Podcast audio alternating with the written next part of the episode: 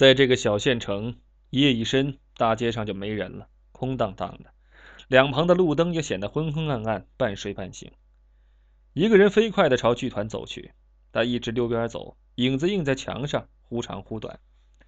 突然，他停下了，小心地走下阴沟，捡起一个什么东西，警觉地四下看了看，然后几口就吞进肚子里。他继续朝前走，很快就来到了评剧团大门口。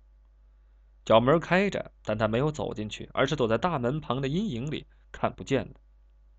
老赵头一个人直直地站在门房外。在黑暗中叨咕着什么，那声音很小，好像是一个古老的歌谣，又好像是一个诡秘的诅咒。突然，老赵头不说话了，他好像察觉了什么。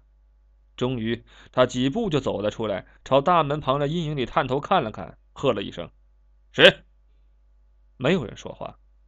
他仔细看了看，并没有人。他转了一圈，慢慢走回去，进了门房。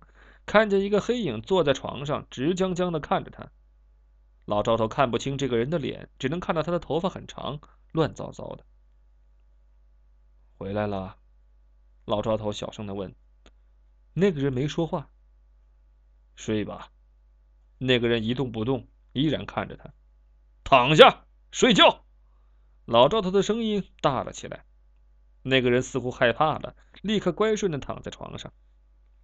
老赵头转身走到另一张床前，也脱衣躺下了。夜静极了，门房里的两个男人都没有鼾声，不知道睡没睡着。一只鸟在窗外古怪的鸣叫着，那声音跟张来在南店子听到的一模一样。